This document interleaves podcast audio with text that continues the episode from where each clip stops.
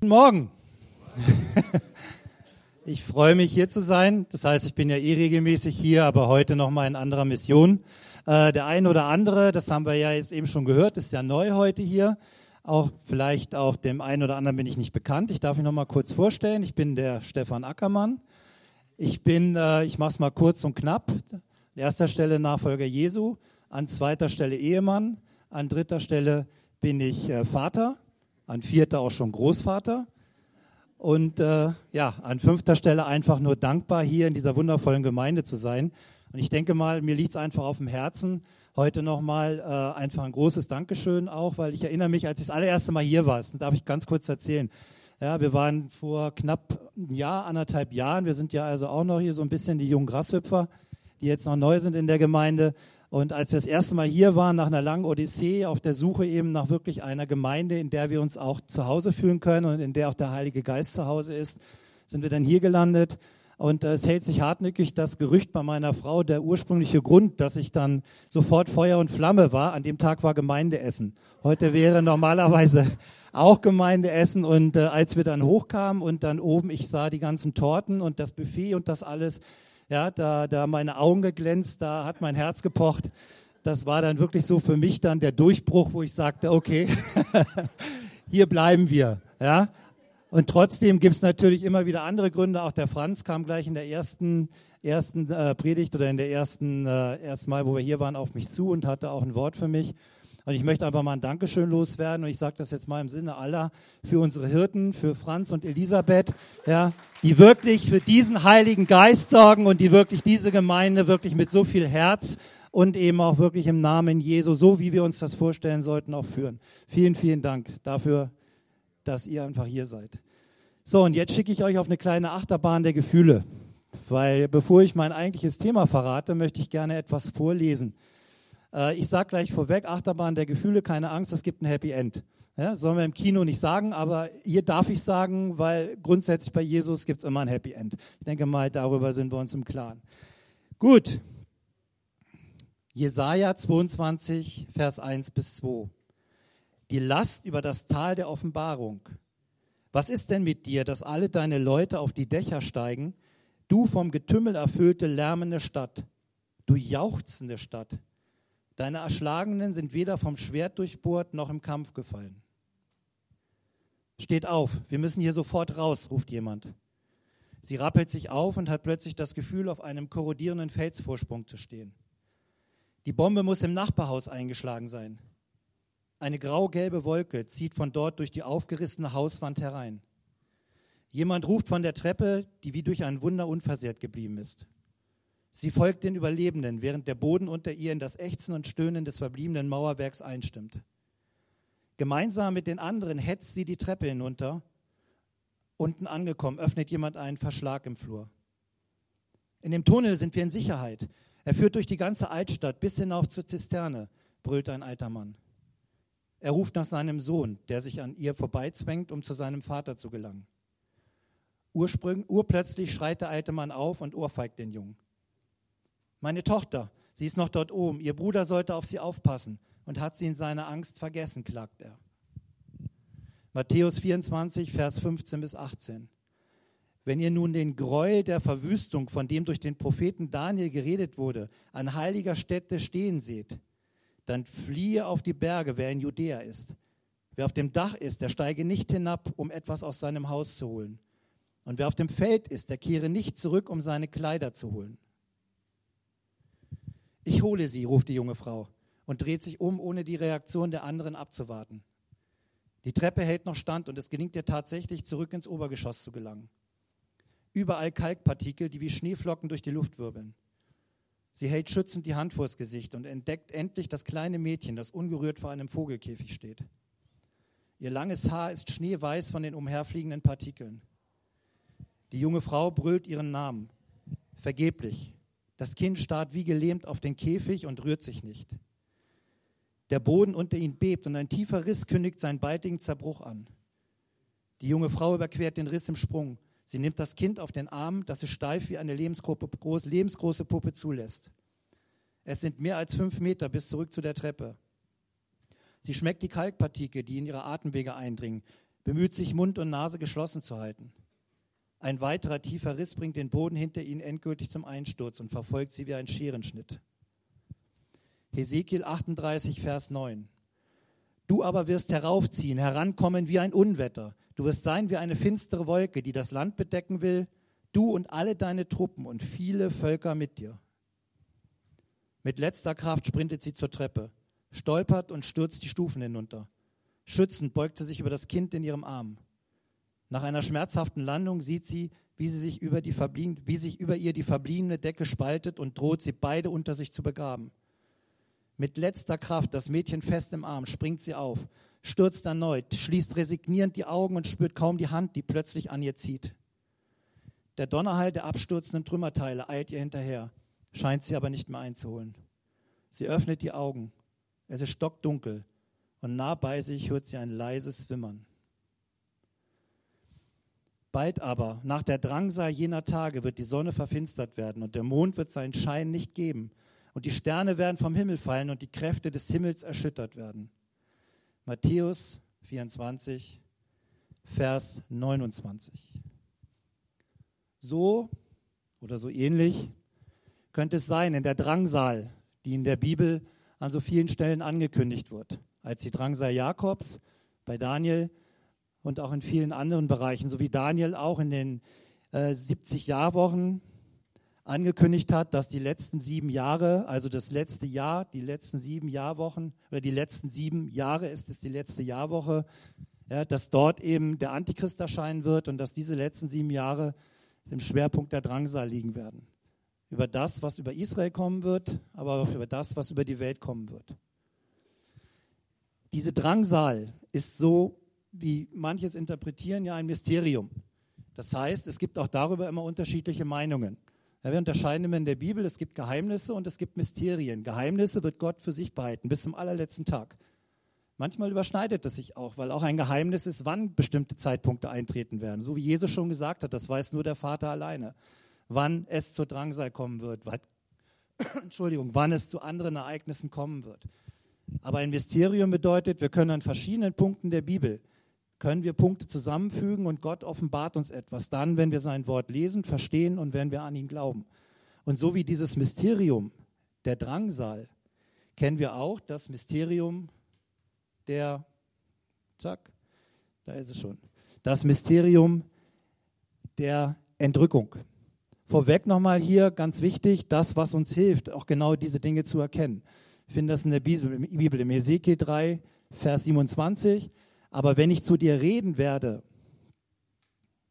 ja, und äh, so will ich deinen Mund auftun, dass du zu ihnen sagen sollst, so spricht Gott der Herr. Wer hören will, der höre. Wer es aber unterlassen will, der unterlasse es denn sie sind ein widerspenstiges Haus. Und wir finden diese Stelle, wer Ohren hat, ja, zu hören, der höre noch an verschiedenen anderen Stellen. Unter anderem hat es uns Jesus selber gesagt. Es ist so wichtig in dieser Zeit, in einer Zeit, in der wir leben, und äh, wir leben nun mal in der Endzeit und die Zeichen werden immer deutlicher. Ja, wir leben in einer Zeit, ich habe das gestern, meine Frau hat es mir noch erzählt, die guckt regelmäßig in den USA, sie ist halt äh, geborene Amerikanerin und verfolgt dort sehr viel, was dort passiert. Dort gibt es tatsächlich eine Kongressabgeordnete bei den Demokraten, die möchte die Kühe abschaffen. Aus dem Grund, weil Kühe pupsen und damit eben der Klimawandel beeinflusst wird. Also, ja, wir lachen darüber, aber das muss man sich vorstellen. Also das ist eine Verirrung des Geistes, die gerade eintritt in, um uns herum. Ja, also viele Dinge auch, die jetzt auch in Deutschland gerade verkündet werden, auch leider von, von Kirchen, ja, von äh, ja, staatlichen Kirchen, die dort eben auch sehr klar sich von Israel abgrenzen oder auch einfach das Gefühl vermitteln, dass sie nie diese Verse gelesen haben, als wenn das Alte Testament ein verbotenes Buch wäre. Kommen wir zu dem, ja, magst du mal machen? Es funktioniert wieder nicht. So, deswegen der Trost, den Petrus uns gibt. Und so halten wir nun fest an dem völlig gewissen prophetischen Wort und hier tut gut daran, darauf zu achten, als auf ein Licht, das an einem dunklen Ort erscheint, bis der Tag anbricht und der Morgenstern aufgeht in euren Herzen. Ja, also hier nochmal die klare Ansage, auch das, was Jesus ja schon unterstrichen hat, dann achtet darauf, achtet darauf wie ein Licht in der Finsternis, das, was uns die Prophetie, was uns die Mysterien der Bibel offenbaren. So, nächste Folie bitte. So, und jetzt kommen wir zu dem, was jetzt die Achterbahnfahrt wieder ein bisschen nach, nach oben bringt in sichere Gefilde und darauf, worauf auch viele von uns hoffen. Und den, da gibt es halt unterschiedliche Theorien. Erst einmal grundsätzlich das griechische Wort harpaso für Entrückung bedeutet so viel wie wegschnappen oder wegnehmen. Und das ganze Ziel soll sein in den dritten Himmel. Dritte Himmel, wo ist der dritte Himmel? Ich denke, der eine oder andere weiß das. Wir haben drei Himmel. Den einen hat Gott über diese Erde gespannt, als er sie schuf. Im zweiten Himmel regiert Satan. Und im dritten Himmel, das ist der Himmel, ja, auf den wir warten oder auf den wir hoffen, der irgendwann hier auch auf Erden regieren soll, nämlich das ist das Haus Gottes, in dem auch Jesus zu seiner Rechten sitzt. So, was haben wir jetzt für Fragen dazu oder was liegt einem auf dem Herzen, wenn es darum geht, jetzt das Mysterium der Entrückung und es gibt, wie gesagt, dort verschiedene Theorien zu entschlüsseln. Einmal natürlich die Frage, was ist das überhaupt? Wer wird davon betroffen sein? Wer wird entrückt? Warum werden genau diese Leute entrückt? Und wann wird das Ganze stattfinden? Wie gesagt, drei Theorien. Die erste Theorie besagt vor der Drangsal. Ja, macht insofern auf dem ersten Blick natürlich jetzt klar erstmal Sinn, weil wenn Sie sich mal vorstellen, oder wenn ihr euch vorstellt, wenn äh, in irgendeinem Land ein Krieg ausbricht und zum Beispiel die Amerikaner auf dem afrikanischen Kontinent, dort wird irgendwo fängt ein Bürgerkrieg an, was wird getan? Als erstes werden natürlich die eigenen Staatsbürger rausgeholt. Ja, das heißt, man schickt dort Truppen hin, Special Forces, und die werden dafür sorgen, dass genau eben die Botschaftsangehörigen und Angehörigen der Menschen, die jetzt diesen Pass besitzen, dort herausgeholt werden. Also die halt den entsprechenden Status haben. Die zweite Theorie erzählt uns, dass nach dreieinhalb Jahren, in der Zeit dieser siebenjährigen Drangsal, wenn der Antichrist herrscht, dass dann die Entrückung stattfindet, nachdem eben der Tempel gebaut ist, der Antichrist in den Tempel einzieht, in Jerusalem und anfängt plötzlich eben wirklich sein wahres Gesicht zu zeigen, nachdem er vorher alle getäuscht hat.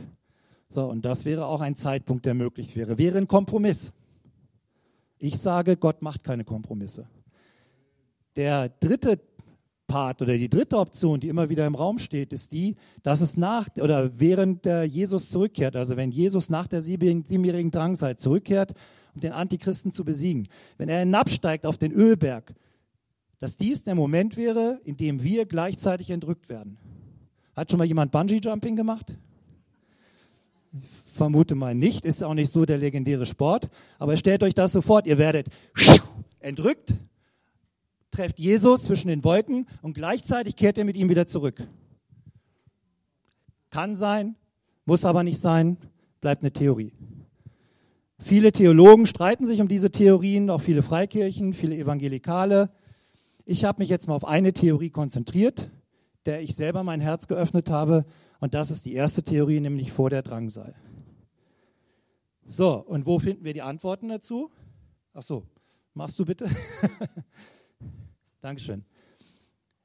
Äh, die, äh, die Antwort finden wir in der Masse bei Paulus. Weil Paulus hat sich sehr intensiv mit dem Thema auseinandergesetzt, weil es war für ihn wirklich auch eine Herzensangelegenheit, das schon früh den Gemeinden, den jungen Gemeinden mitzuteilen. Denn der Herr selbst, so steht es hier im 1. Thessaloniker, Kapitel 4, 16 bis 18, denn der Herr selbst wird den, wenn der Befehl ergeht und die Stimme des Erzengels und die Posaune Gottes erschallt, vom Himmel herabkommen.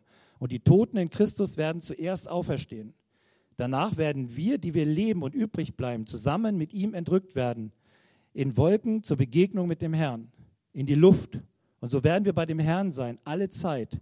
So tröstet nun einander mit diesen Worten.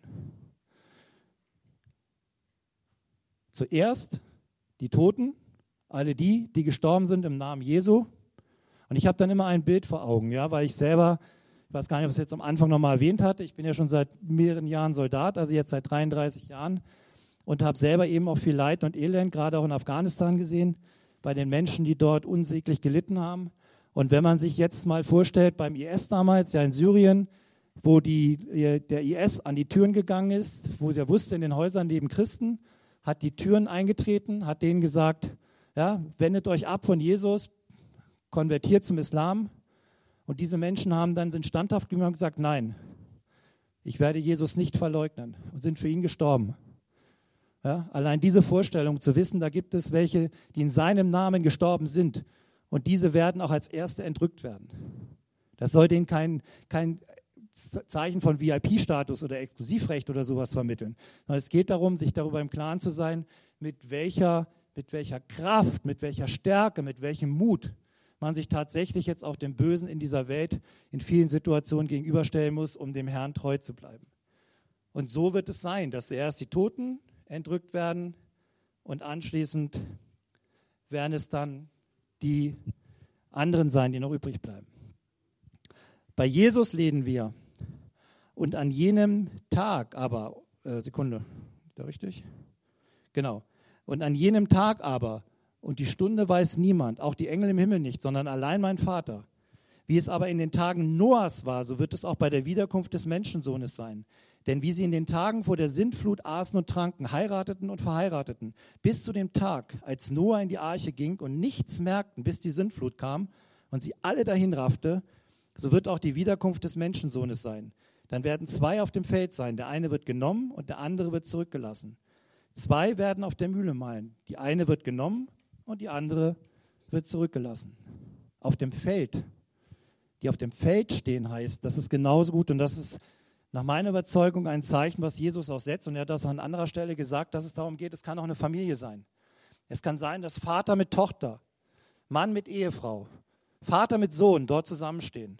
Und der eine wird entrückt werden, der andere wird zurückbleiben. Und wir werden das akzeptieren müssen. Und wir werden es akzeptieren in dieser Situation. Jesus sieht hier den Vergleich mit der Sintflut. Das ist insofern ganz spannend, weil nämlich ähm, auch die Sintflut damals unter Noah eine Vorgeschichte hatte.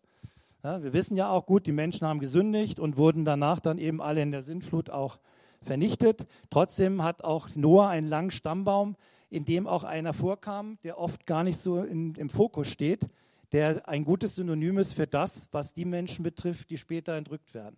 Nämlich auch im Alten Testament gab es schon die Entrückung. Das ist keine Erfindung des Evangeliums, keine Erfindung von Paulus, und auch keine Erfindung von Jesus, sondern die Entrückung gab es schon immer. Denn da war Henoch. Henoch hatte beständig mit Gott gelebt und dann war er plötzlich nicht mehr da, weil Gott ihn weggenommen hatte.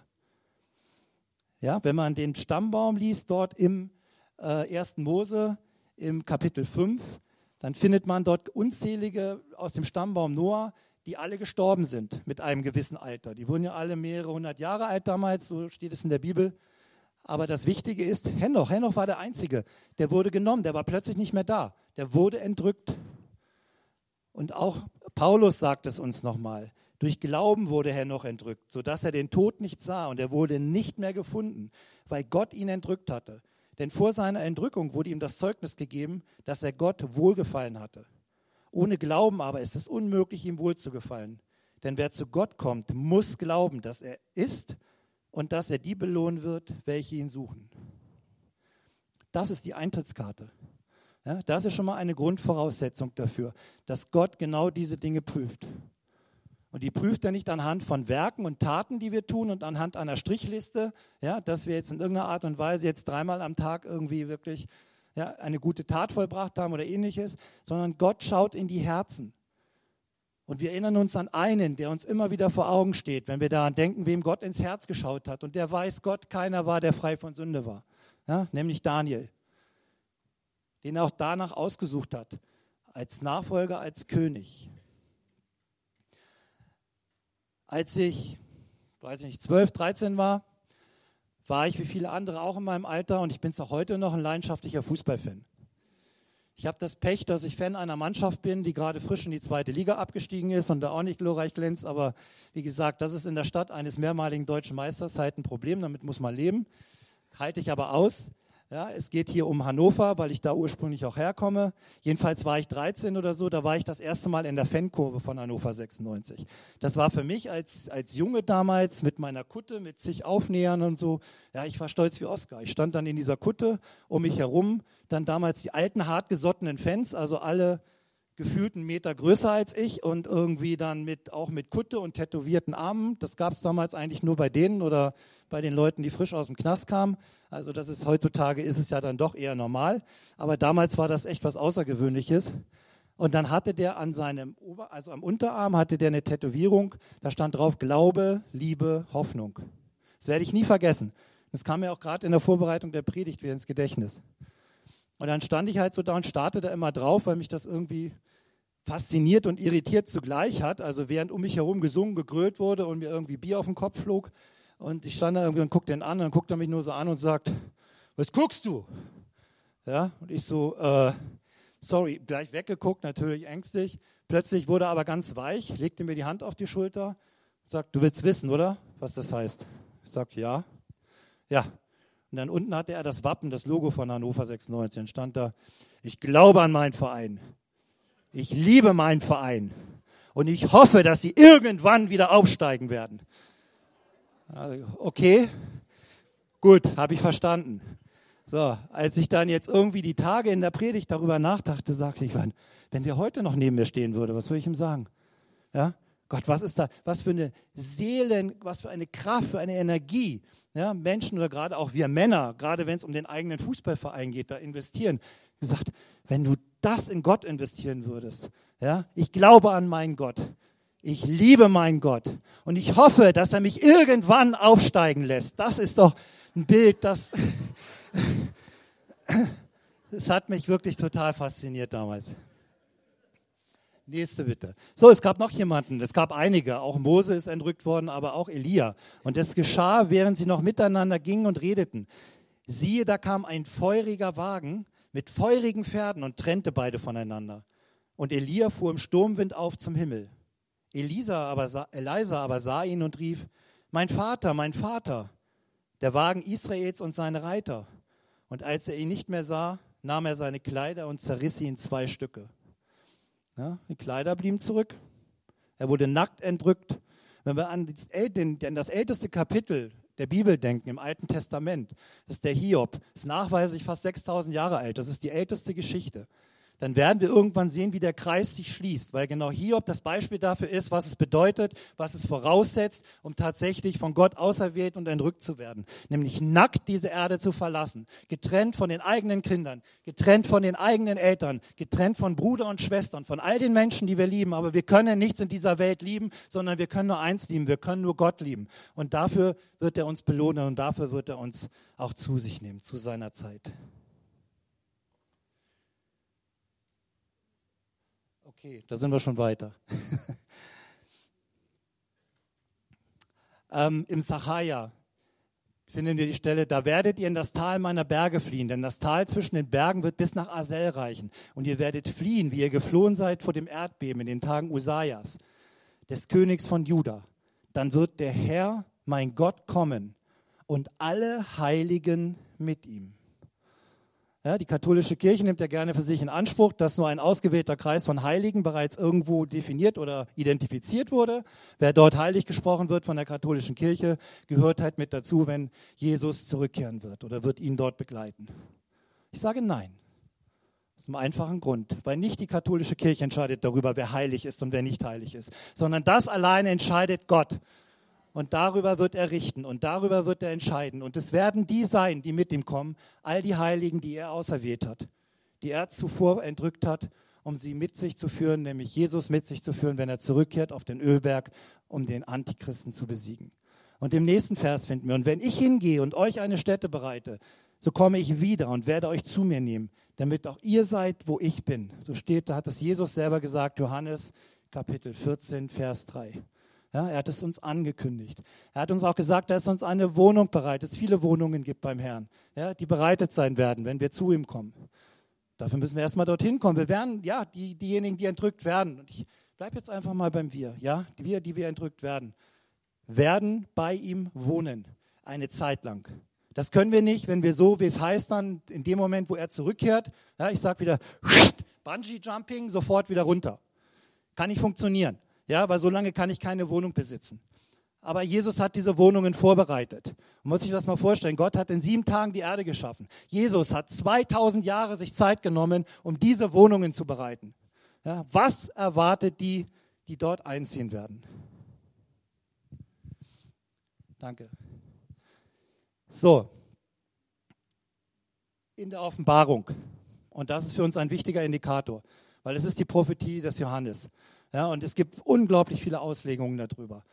Hintergrund ist, es ist auch nicht ganz einfach zu lesen, weil jemand, jemand nicht im Glauben steht, sich nicht mit dem Wort Gottes auseinandersetzt und wer nicht die Kraft hat zu hören, denn nur wer hören kann, der höre, so wird er es nicht verstehen. Was ihr hier aber lest, wird jeder von euch sofort erkennen und verstehen. Weil du das Wort vom standhaften Ausharren auf mich bewahrt hast, werde auch ich dich bewahren vor der Stunde der Versuchung, die über den ganzen Erdkreis kommen wird, damit die versucht werden, die auf der Erde wohnen. Siehe, ich komme bald. Halte fest, was du hast, damit dir niemand deine Krone nehme. Das ist ganz wichtig. Halte fest, was du hast. Halt nicht fest, was hier auf Erden ist. Halt nicht dein Auto fest, dein Haus, was auch immer du für nötig hast. Aber halte fest diese Krone, die du hast. Denn jeder von euch ist ein Königskind. Ja? Er ist ein Kind des Höchsten. Und diese Krone, die ihr tragt, das ist das Einzige, was euren nackten Körper schmückt, wenn ihr eins zu ihm gehen werdet. Und die tragt ihr in eurem Herzen. Wer überwindet, den will ich zu einer Säule im Tempel meines Gottes machen. Und er wird nie mehr hinausgehen. Und ich will auf ihn den Namen meines Gottes schreiben und den Namen der Stadt meines Gottes, des neuen Jerusalems, das vom Himmel herabkommt, von meinem Gott aus, und meinen neuen Namen. Wer ein Ohr hat, der höre, was der Geist den Gemeinden sagt. Wer ein Ohr hat, der höre, was der Geist den Gemeinden sagt.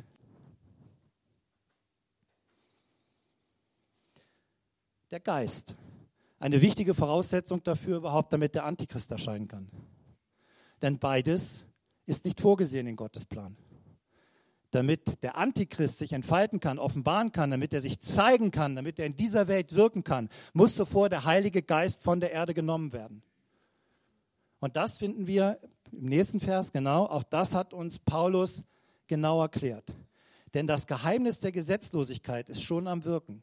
Nur muss der, welcher jetzt zurückhält, erst aus dem Weg sein und dann wird der Gesetzlose geoffenbart werden, den der Herr verzehren wird durch den Hauch seines Mundes und den er durch die Erscheinung seiner Wiederkunft beseitigen wird. Wer hören kann, der höre. Der Heilige Geist, der muss aus dem Weg sein, damit der Antichrist sich offenbaren kann. Und wie kann ich den Heiligen Geist von der Erde nehmen? Natürlich nur, indem ich die von der Erde nehme, die im Heiligen Geist leben, die den Heiligen Geist in sich tragen. Denn er wird keinem Einzelnen wieder genommen, nachdem er ihn erhalten hat. Ja? Das gehört nicht zu Gottes Plan. Gott ist ein gnädiger Gott. Gott ist ein liebender Gott. Er nimmt uns nicht, was er uns gegeben hat. Und hier erklärt sich auch in dieser Frage oder in diesem ja, Gut, das nächste schon, aber kein Problem, lass stehen. Hier klärt sich auf, warum die Gemeinde, der Leib Christi entrückt werden muss. Eben da der Heilige Geist, da diese Gemeinde, und ich nehme mal diese Gemeinde als Beispiel, so wie wir vorhin hier im Lobpreis waren, so wie wir zusammen waren. Ich hatte das Bild vor Augen, neben Elisabeth sitzt tatsächlich der Heilige Geist, völlig in sich gesunken, zufrieden und lehnt seinen Kopf an ihre Schulter, ja, weil er sich hier zu Hause fühlt. Weil er in den Gemeinden, die wirklich Jesus als ihren Herrn anerkennen, die sich nicht von Israel abwenden, die auch wirklich den Gesetzen folgen, sich zu Hause fühlen kann, unter ihnen ist und erst dann, wenn er genommen ist, wird sich der Antichrist der Welt präsentieren und zeigen. Denn auch Paulus hat ja schon gesagt, denn unser Kampf richtet sich nicht gegen Fleisch und Blut, sondern gegen die Herrschaften, gegen die Gewalten, gegen die Weltbeherrscher der Finsternis dieser Weltzeit, gegen die geistlichen Mächte der Bosheit in den himmlischen Regionen. Ja, um uns herum tobt ein Krieg. Wir sehen noch in der Welt überall Krieg, aber der Krieg ist noch weit stärker in den himmlischen Regionen, nämlich zwischen dem zweiten und dritten Himmel, ja, zwischen Satan und zwischen Gott und zwischen dem, was in dieser Welt sich verbreitet, in dem zurzeit eben hier tatsächlich immer mehr sich auch das böse Satan noch ausbreitet. Bitte die nächste Folie. Jetzt kommt ein ganz wichtiger Punkt, der euch nochmal bestärken soll. So sind wir nun Botschafter für Christus. Und zwar so, dass Gott selbst durch uns ermahnt. So bitten wir nun stellvertretend für Christus, lasst euch versöhnen mit Gott. Das sind wir. Wir sind diese Botschafter. Und da bin ich wieder bei dem Beispiel, was ich vorhin brachte, mit der Drangsal, ja, mit Spezialkräften, mit, mit Soldaten, was auch immer, ja, die genau die Leute auch rausholen in dem Moment, wenn es brennt, wenn es kritisch wird. Ein Botschafter ist nicht dafür geschaffen. Das findet man auch in der Welt. Ja? Das kann man an jedem Beispiel nachvollziehen. Diplomaten, Botschafter sind nicht dafür da, dass sie geopfert werden in dem Moment, wo der Krieg ausbricht, sondern sie werden zurückbeordert, sie werden zurückgeholt, weil sie an der Seite dessen sein müssen, für den sie einstehen und der für sie einsteht. Nächste bitte. Und so weiter und so weiter. Es gibt verschiedene Stellen. Das ist das, was ich vorhin angedeutet habe. Das ist dieses Mysterium, ja, was sich zusammensetzt in dem Moment, wo man einfach an verschiedenen Stellen der Bibel sowohl im Alten wie im Neuen Testament. Und wir wissen ja, Paulus hatte nicht das Evangelium, das Neue Testament auf dem Tisch legen. Womit hat Paulus gearbeitet? Er hat damit gearbeitet, was er wusste vom Herrn, was ihm überliefert wurde von den Aposteln und das, was im Alten Testament steht. Und er hat dieses Alte Testament niemals beiseite gelegt. Und so hat er auch hier wieder gesagt, und, und um seinen Sohn aus dem Himmel zu erwarten, den er aus den Toten auferweckt hat, Jesus, der uns errettet vor dem zukünftigen Zorn. Ne? Jesus hat nie gesagt, dass wir dem Zorn ausgeliefert werden, dass wir leiden müssen. Bitte?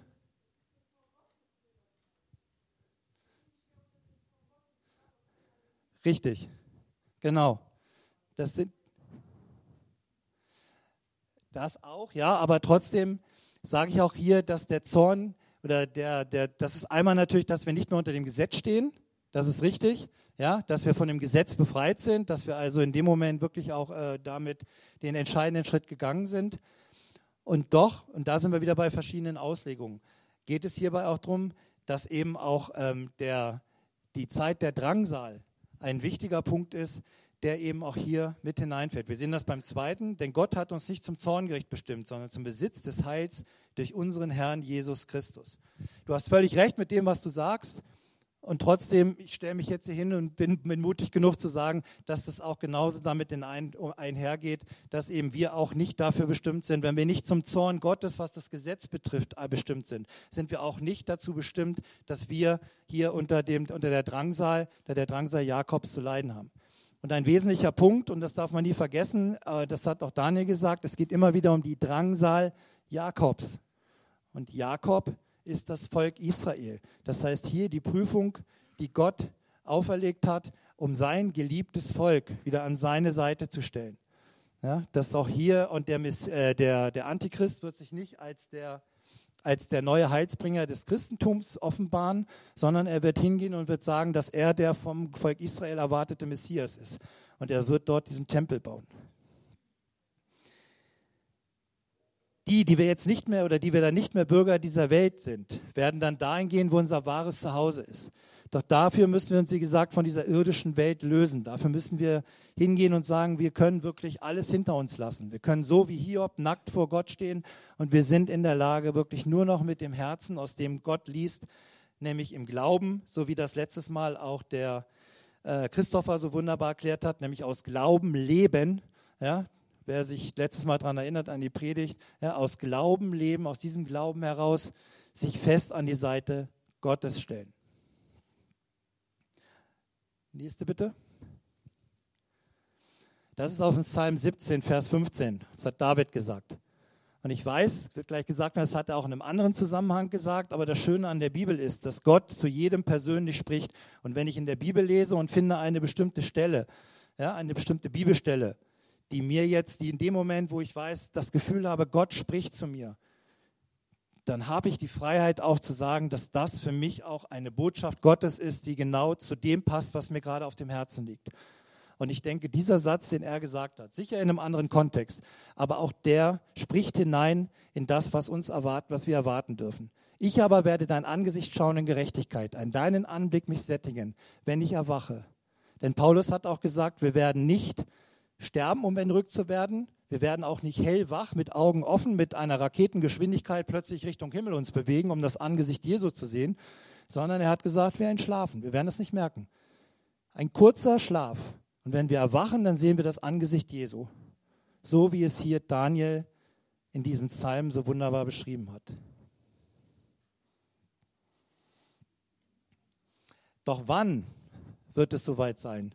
Jetzt kommt die große Frage. Ja, natürlich, es wäre nicht nur vermessen, es wäre absurd, ja, für mich jetzt hier irgendeine Theorie aufzustellen, wann Zeit XY, was muss passieren, wann wird es jetzt losgehen. Aber auch hier gibt es wieder Mysterien, Zeichen in der Bibel, die, in eine, ja, die uns zumindest einen Weg weisen. Und Gott sagt auch immer, wir sollen wachsam sein. Ja, ganz wichtig, der Wächter auf der Mauer.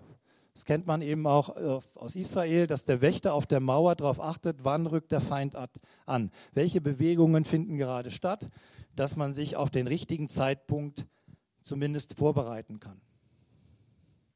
Ähm, Jesus hat es wie folgt formuliert. So wacht nun, da ihr nicht wisst, in welcher Stunde euer Herr kommt. Das aber erkennt, wenn der Hausherr wüsste, in welcher Nachtstunde der Dieb käme, so würde er wohl wachen und nicht in sein Haus einbrechen lassen. Darum seid auch ihr bereit, denn der Sohn des Menschen kommt zu einer Stunde, da ihr es nicht meint. Und das ist auch die Herausforderung, nochmal zu sagen, im Glauben zu leben. Nicht zu wissen, naja, ich strenge mich jetzt mal zwei Jahre an, weil ich weiß, in zwei Jahren, die Zeichen sprechen dafür, ist irgendwann der Tag der Entrückung und dann kriege ich mein Ticket und dann bin ich schon irgendwie dabei. Sondern wirklich voller Gottvertrauen, ahnungslos in, dieses, in diese Situation hineingehen. Die Hoffnung zu haben, tröstet einander, so wie Paulus gesagt hat, dass ihr wisst, der Herr hat einen guten Plan für euch. Der Herr liebt euch, der Herr wird die richtigen Entscheidungen fällen. Aber niemals wird er euch sagen oder ein Zeichen geben und konkret sagen, jetzt in Countdown läuft, in zehn Sekunden ist es soweit. Da gibt es keinen Countdown. Ja? Ihr steht gerade beim Bäcker irgendwo und zieht euch, kriegt gerade ein Brötchen in die Hand gedrückt und dann kann es passieren. Und das war's. Zurück bleibt dann nur die arme Bäckerei-Fachverkäuferin. Nein, das hoffen wir natürlich nicht. Ja, wir beten für sie, wir wollen, dass auch sie natürlich die Gnade Gottes erfährt, ganz klar. Auch hier muss ich an eine Geschichte denken. Als wir das letzte Mal in Israel waren, meine liebe Frau und ich, da waren wir im, äh, beim Gartengrab. Ja, ich denke mal, das kennt jeder soweit. Die meisten rennen ja oder viele rennen ja dann immer dann zu der äh, Gedächtniskirche. Ja, aber es gibt ja dieses Gartengrab, das was wirklich auch, wo man spürt, wo man im Herzen spürt, wenn man in diesen Garten kommt. Ja, ja, das, das kann ich glauben. Das, ja, und da rennen auch gar nicht so viele Menschen rum. Dann waren wir, wie gesagt, beim Gartengrab selber, also bei, der, bei, dem, bei, dem, bei dem eigentlichen Grab. Ich bin dann irgendwie ne, soldatisch stumpf reingerannt, Handy gezückt, wollte dann ein paar Fotos machen, komme wieder raus und sehe meine Frau in Tränen aufgelöst äh, vor, dem, vor dem Grab sitzen. Ja, und musste sie erst mal trösten, bevor sie überhaupt wieder sprechen konnte. Und dann sagt sie mir, ich habe ganz tief gespürt, dass Jesus im Himmel unglaublich, also Tränen weint, dass er wirklich in Tränen aufgelöst ist, dass er sich sorgt, dass er so sehr sorgt, dass so viele zurückbleiben müssen, ja? dass die Zeit so eng wird, dass er sich so sehr wünscht, dass mehr und mehr es erkennen, ihr Herz öffnen, sich Jesus öffnen, um entrückt zu werden. Und vor sechs Wochen, acht Wochen habe ich mich mit Michael Stahl getroffen. Das ist jemand, der auch sehr engagiert im, als engagierter Christ, der, der sich sehr viel um junge Leute und so kümmert, er hatte mit ihm ein Gespräch, habe ihm genau das erzählt. Da hatte er Tränen in den Augen. Weil genau das Gleiche hat er am gleichen Ort gefühlt. Und Jesus ist da, er spricht mit uns. Wir können ihn sehen, wir können verstehen, was er uns sagt, wir können spüren, was er uns sagt. Deshalb ist es so wichtig, wachsam zu bleiben, genau in dieser Zeit. Und es ist gut für jeden, der dazukommt. Wer bei meiner letzten Predigt vor zwei, drei Monaten, ich weiß es gar nicht mehr, dabei war, als ich über das Wort gepredigt hatte, da hatte ich erzählt ein Zeugnis von meinem Vater. Ja, harte Kindheit, viel passiert. Ich will das jetzt nicht wieder alles nochmal aufrollen. Er hat damals, hatte ich ihn gebeten, mich zu segnen, als er schwer krank war, mit Bauchspeicheldrüsenkrebs. Er hat mich als seinen Sohn gesegnet. Ich habe es ihm alles noch auf dem Zettel vorgelegt. Kurz darauf war er geheilt. Er war eigentlich totgesagt. Bauchspeicheldrüsenkrebs. Ich muss keinem sagen, was das ist. Vor sechs Wochen, acht Wochen waren wir dort, meine Frau und ich, haben sie besucht. Ich hatte ihm eine Bibel dagelassen mit dem Übergabegebet für Jesus. Er hatte auch immer mal reingeschaut, aber es war noch nichts weiter passiert. Dann kamen wir an und meine Frau fragte ihn, und? Hat er sie nur angeguckt, hat gesagt, ja, bitte, bitte. Ja? Er hat gebeten, er hat gesagt, bitte ich bin reif. Ja, er ist wie eine reife Frucht vom Baum direkt in Jesu Hände gefallen. Und er hat ihm sein Leben übergeben. Amen. Und so soll es sein.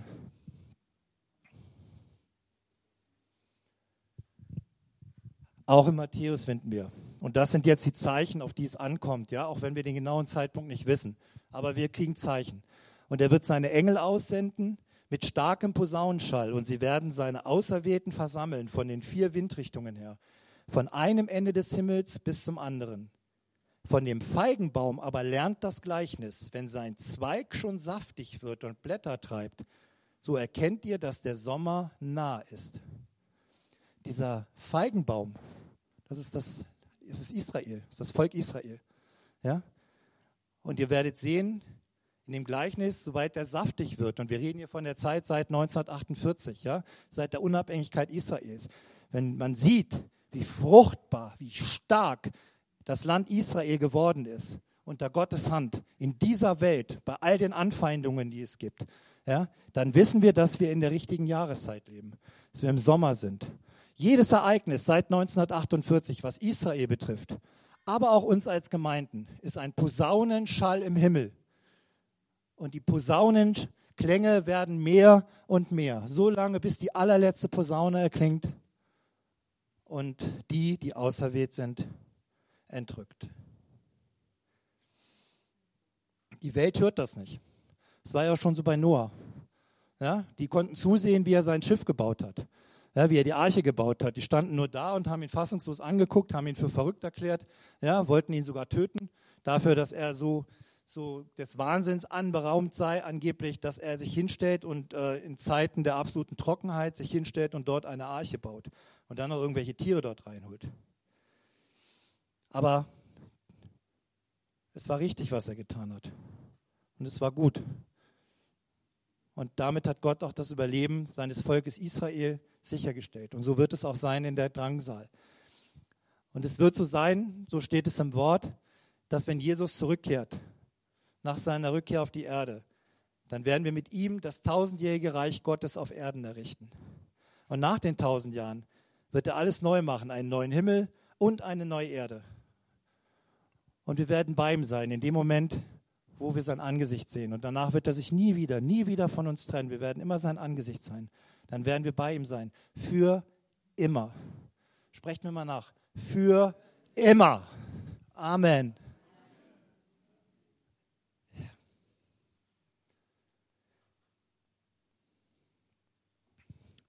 noch was aus der Facebook-Kiste. also mal so nennen. Man, also meine Frau hat mir das auch gestern brühwarm erzählt. Sie hatte einen kleinen Disput bei Facebook oder zumindest hatte sie was gelesen und das hat ihr wirklich auf der Seele gebrannt. Und ich muss das einfach mal vorlesen. Ja, ich bin jetzt mal so frei. Wer bei Facebook postet, das weiß man ja, ja, der muss damit leben, der muss sich damit auseinandersetzen, dass das öffentlich ist. Also darf ich das auch zitieren. Gedicht von Regionalbischöfin Susanne Breit-Kessler. Gott der Visionen, Lächelnd und durchaus überzeugt vertrete ich deine Ideen. Wo steckst du zwischenzeitlich, wenn der Schrecken mich mundtot machen will? Durchaus überzeugt vertrete ich deine Ideen. Ja, so reden vielleicht Außendienstmitarbeiter von irgendwelchen großen Firmen, wenn sie da mal unterwegs sind, irgendwo im Kantinengespräch und sich da mit anderen auseinandersetzen oder auseinandertauschen. Durchaus überzeugt. Wow. Als Botschafter und erst recht als Botschafter Gottes hier auf Erden, ja, bin ich nicht durchaus überzeugt, sondern da bin ich mit ganzem Herzen dabei. Und da gibt es für mich nur einen Maßstab, an den ich mich halte. Und den zweifle ich nicht an. Und das ist Gottes Wort und nichts anderes. Halleluja. Amen. Und doch ist die Zeit nicht einfach.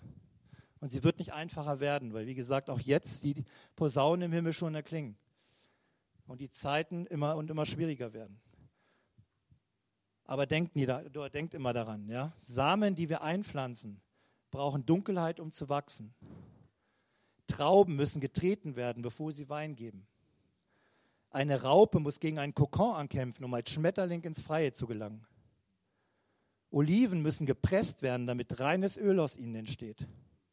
Und ohne richtig starken, starken Druck entstehen keine Diamanten. Wenn ihr einmal das Gefühl habt, im Dunkeln zu irren, getreten zu werden, unter starkem Druck zu stehen und kämpfen zu müssen, um etwas Neues zu erreichen, dann liegen die Chancen, dass sich in eurem Leben etwas zum Guten entwickelt, ziemlich gut. Deshalb erzähl Gott nicht, wie groß, erzähl Gott nicht, wie groß deine Probleme sind, sondern erzähle deinen Problemen, wie groß dein Gott ist. Amen.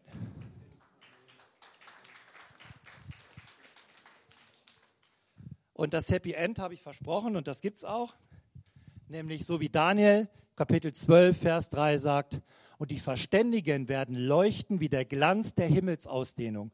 Und die, welche die vielen zur Gerechtigkeit weisen, wie die Sterne immer und ewiglich. Ich sehe auf einen Sternenhimmel. Halleluja. Amen.